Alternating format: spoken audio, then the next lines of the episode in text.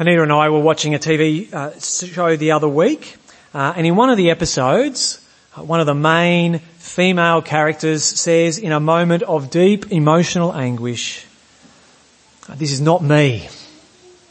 This is not who I am.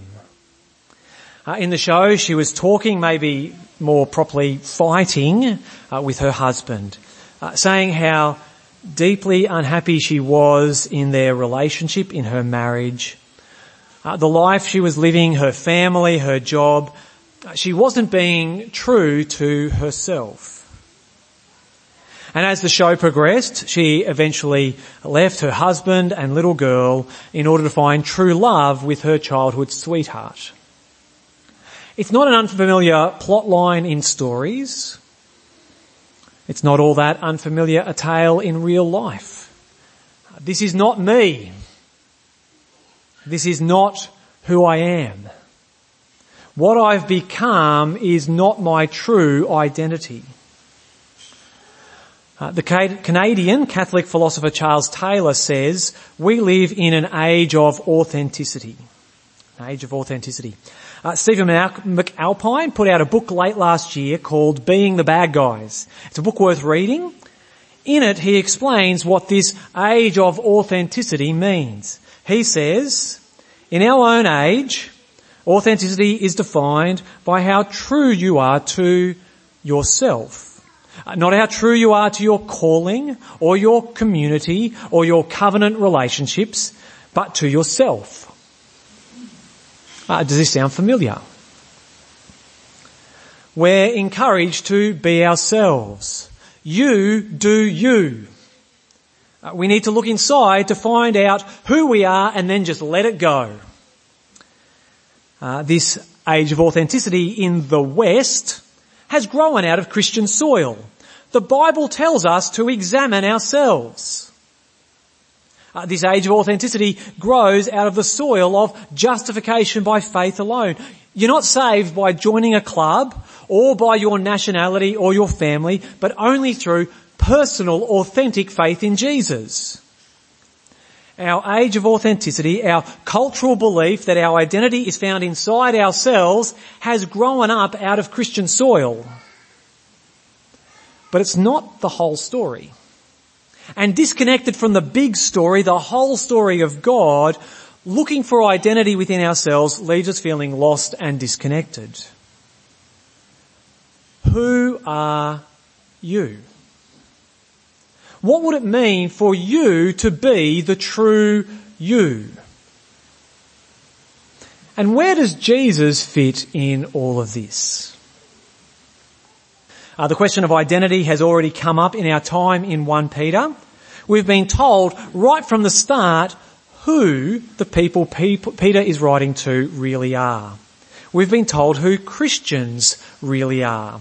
So in chapter 1 verse 1, we're told the people Peter's writing to, their home isn't really in Cappadocia or Galatia because they're exiles. This world is not their true home.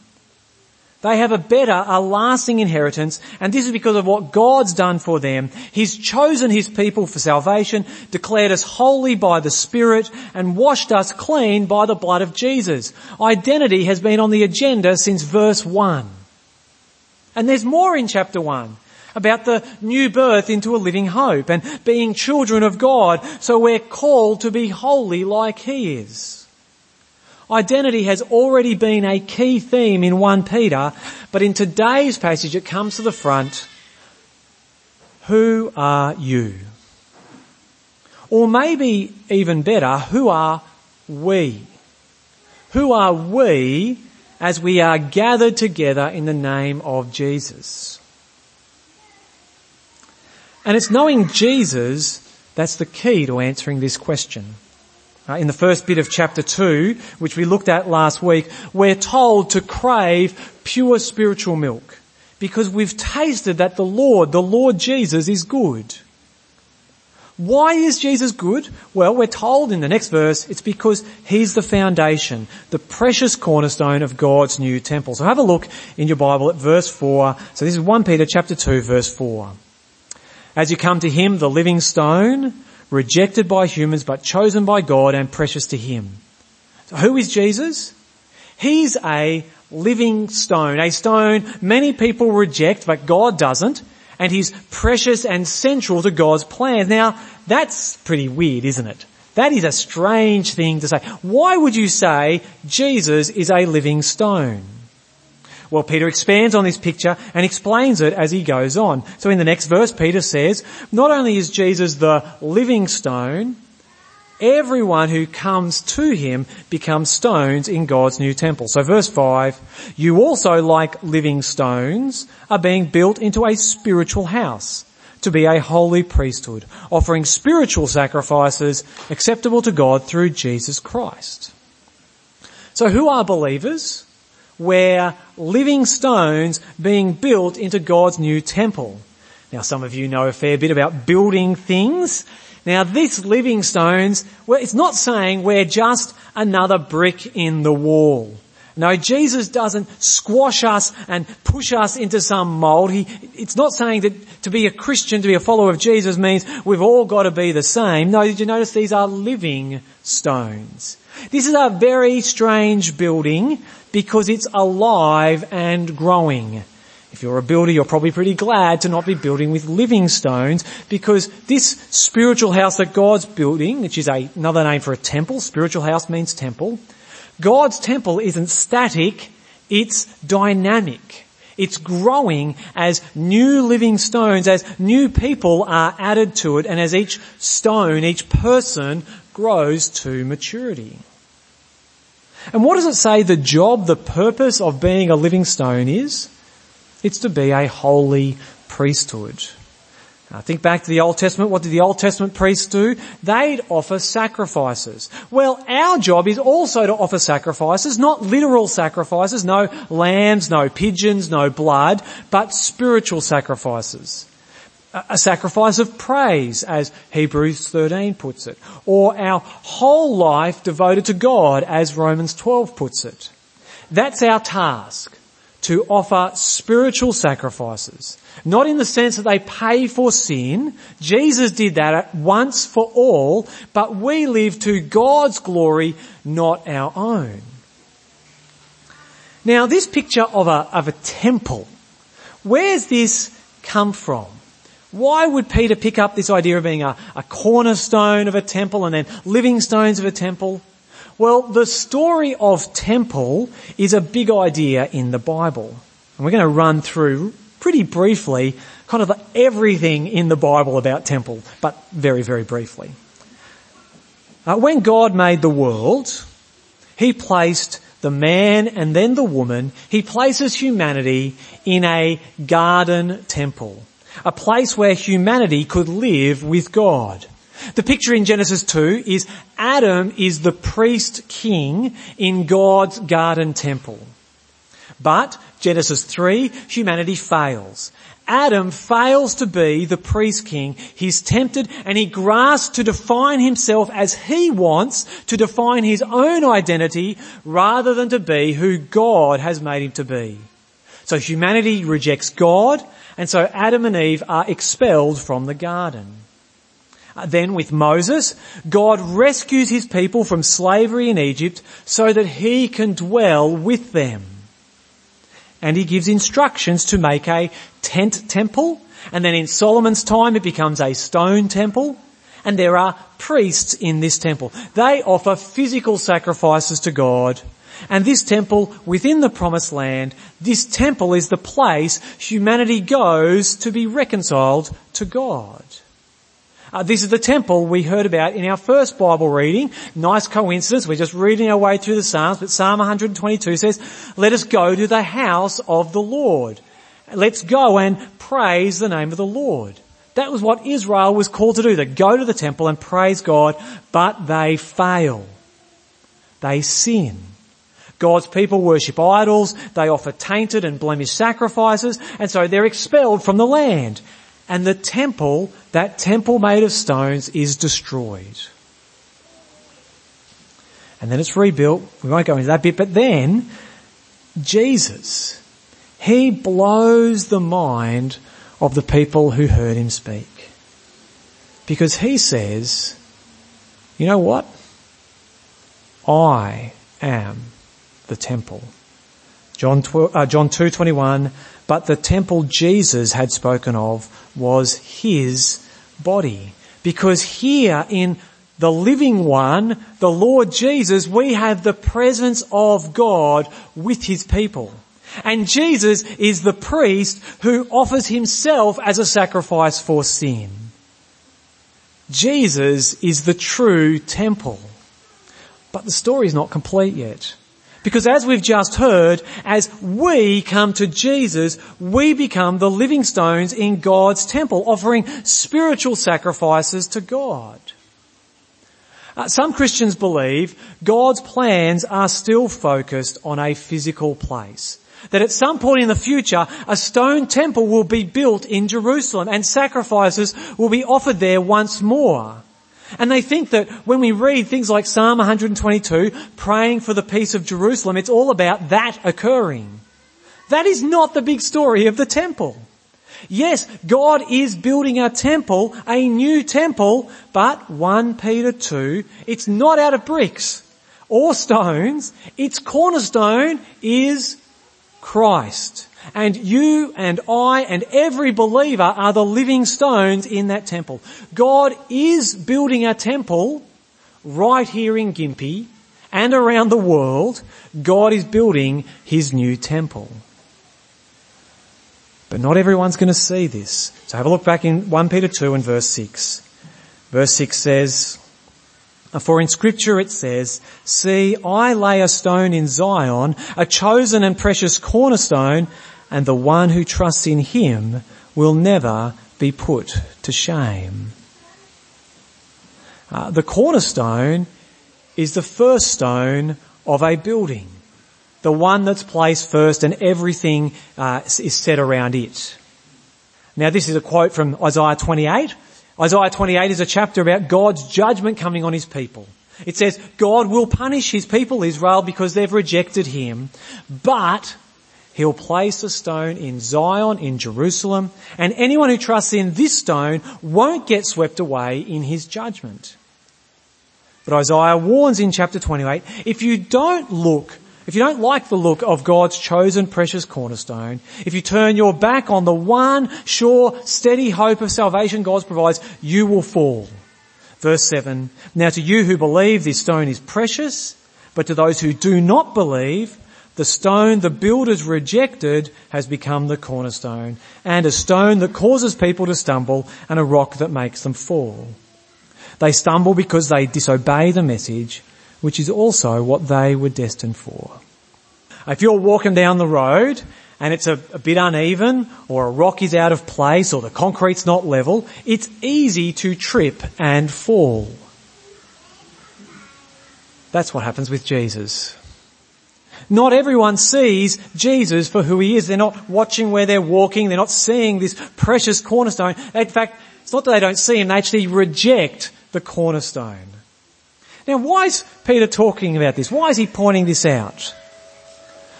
It's to comfort Christians. We're going to see next week some of the trials the Christians Peter's writing to, some of their trials are because they're being persecuted. There are people around them who have stumbled and fallen on the rock of Christ. They've rejected Christ, which in itself is a tragedy, but it also means some of them are making life hard for believers. They've stumbled on Jesus, they hate Jesus, they hate his people. And the point of verses 7 and 8 is, take heart, be comforted, because this is all in God's plan. God is in control even of those who stumble and refuse to trust in Jesus and are now against you and making life hard for you. It's all in God's control.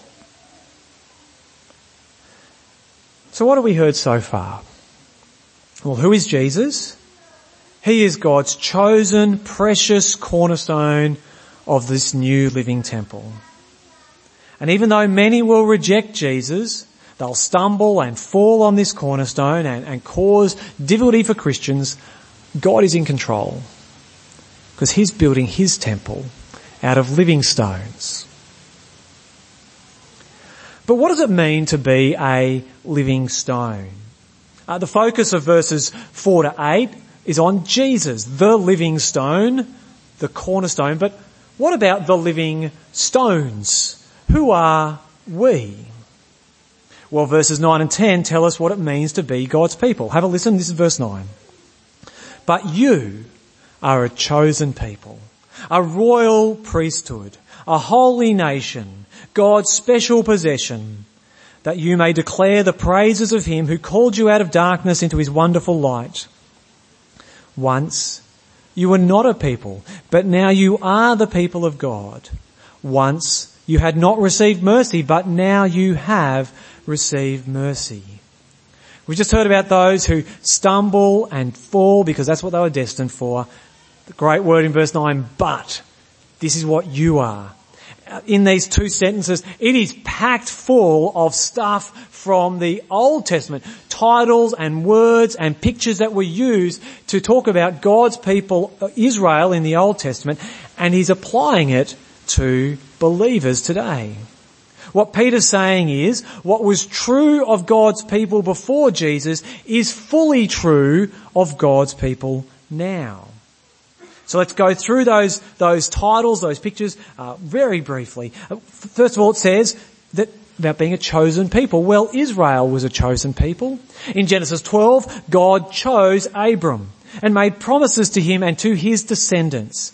God chose Isaac and not Ishmael. God chose Jacob, who also was known as Israel, and he didn't choose Esau. And so the descendants of Abraham, the Israelites, are God's chosen people. But then what do we see in 1 Peter 1, 1 to 2? Believers in Jesus are elect or chosen exiles. Like Abram, like Israel, believers in Jesus are the chosen people. Uh, next in verse 9, and we've got royal priesthood and holy nation. Well, let's have a listen to what God said about Israel in Exodus 19. I'll get it up on the screen there. You yourselves have seen what I did to Egypt and how I carried you on eagle's wings and brought you to myself. Now, if you obey me fully and keep my covenant, then out of all nations you will be my treasured possession. Although the whole earth is mine, you will be for me a kingdom of priests and a holy nation. What's going on there? God saved his chosen people from slavery in Egypt and he's bringing them into the promised land, his promised land, so they'll be a kingdom of priests, a holy nation. God is calling these people to be what Adam failed to be. A kingdom of priests, faithfully serving God. Not in that temple garden of Eden, but in the Eden of the promised land. And what does God want them to do as a kingdom of priests? Well, that goes back to Abraham as well. When God chose Abram, one of the promises was Genesis 12:3, all peoples on earth, all peoples will be blessed through you. Israel was to be a kingdom of priests bringing blessing to the world.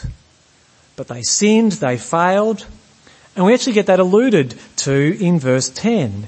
And this is the really hard part of what this is on about. It hits your heart. Uh, those words about not a people and not received mercy are their quotes from the prophet Hosea. Hosea is a gut-wrenching book. In chapter 1 we read about two children born to the prophet, born to a wife who breaks covenant with him. God tells Hosea to name his two children. His daughter is called No Mercy. His son is called Not My People no mercy, not my people. These names are a prophecy against Israel. It says God will no longer show mercy to them. They're going to be kicked out of the family, disinherited, disowned by God. As rough as it was for these kids, it was a much rougher message for Israel. Verse 10, 1 Peter 2 verse 10 recalls this judgment of God, but what's it say?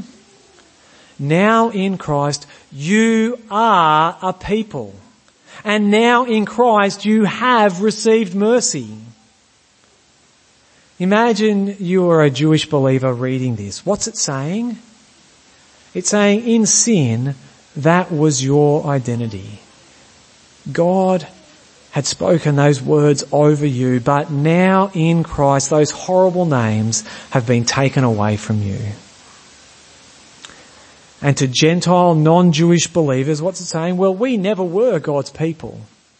We had no knowledge or hope of God's mercy, but Christ came to draw in people from every nation and every human identity, and He has mercifully made us His possession, His people given us a new true identity.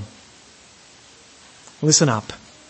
If you are trusting in Christ, who are we? We are living stones in God's new temple.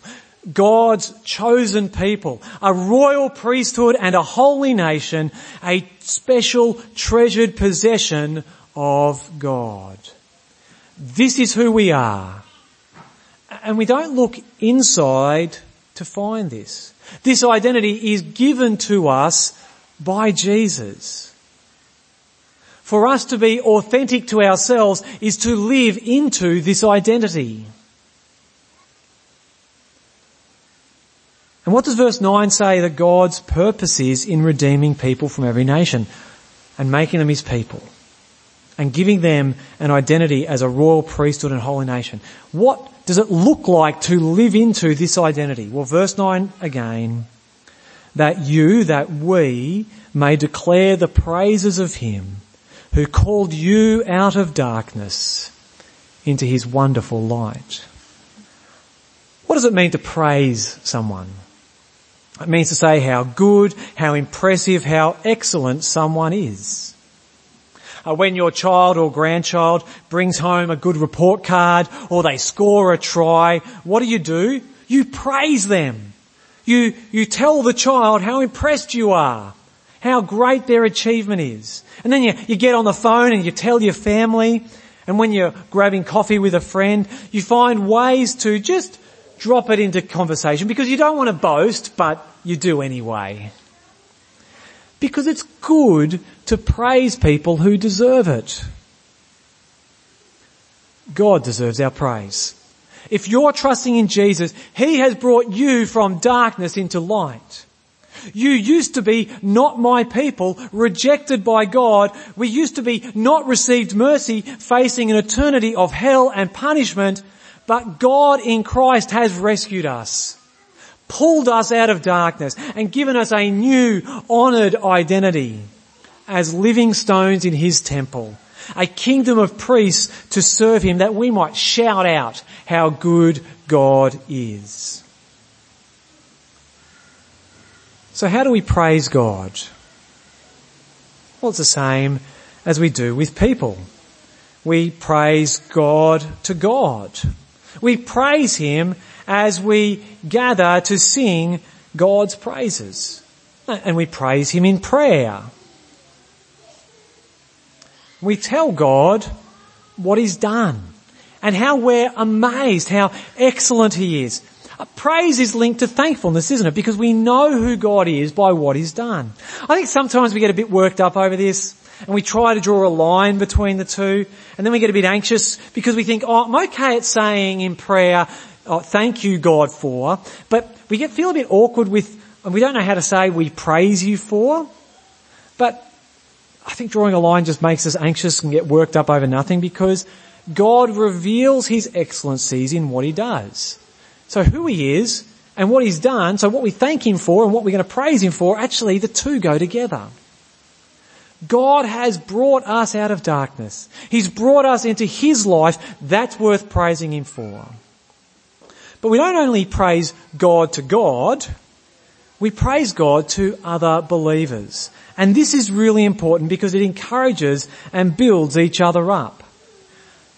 Brothers and sisters, sometimes my faith is weak. Sometimes I forget who I am in Christ. Sometimes it is hard to get the praise of God in, out of our hearts and into our lips. Sorry, and out of our lips. And so we need to remind each other of how good God is. And that's why when we gather, we sing together. We're as much reminding each other and praising God to one another as we are praising God to God. And we need to learn to do this in our conversation too. When we get together, whether it's church or Bible study or just catching up, our job, your job as God's royal priesthood is to declare God's praises to each other. And also to non-believers. For many of us, evangelism or witnessing or whatever you want to call it, it's got a bad rap. We think evangelism is being obnoxious. Maybe standing on the side of the road, shouting at people, telling them they're all going to hell. 1 Peter 2 says, our mission is to declare the excellencies of God. Evangelism is just telling people how good God is, what He's done for you through Jesus, and the offer of new life and a true identity that's for anyone who trusts in Jesus. So who are you? In our age of authenticity, uh, people are often trying to work out who they are. What's my identity? Who am I really? And it's not a bad question because we want to live in line with who we are. But it goes off the rails when we look within. God has given his people an identity. Identity isn't something we discover or develop, it's a, or develop, it's a gift. It's a good gift from God. To be authentic in Christ is to live out of who God says you are. So who are you? Are you someone who is stumbling and tripping over the rock of Christ? If that's you, God is extending and calling out to receive His mercy today. Or will you come to Christ and receive honour and a new true identity, an identity of light and life. An identity where we have a mission to offer spiritual sacrifices and declare to the world the praises of God. Let's pray. Father God, we praise you. We praise you for what you've done uh, in Christ and who you've made us to be. Help us see Jesus and honour Jesus as your precious cornerstone, the foundation for your new living temple. We praise you for showing mercy to us, not because we are worthy, but because Christ is. Thank you for drawing us into your people and giving us identity and purpose in Christ. Please help us live out our identity as your people, a holy royal priesthood, offering ourselves as spiritual sacrifices, telling people how good you are. Please help us to speak your praises to other Christians and to non-believers. For your glory's sake we ask. Amen.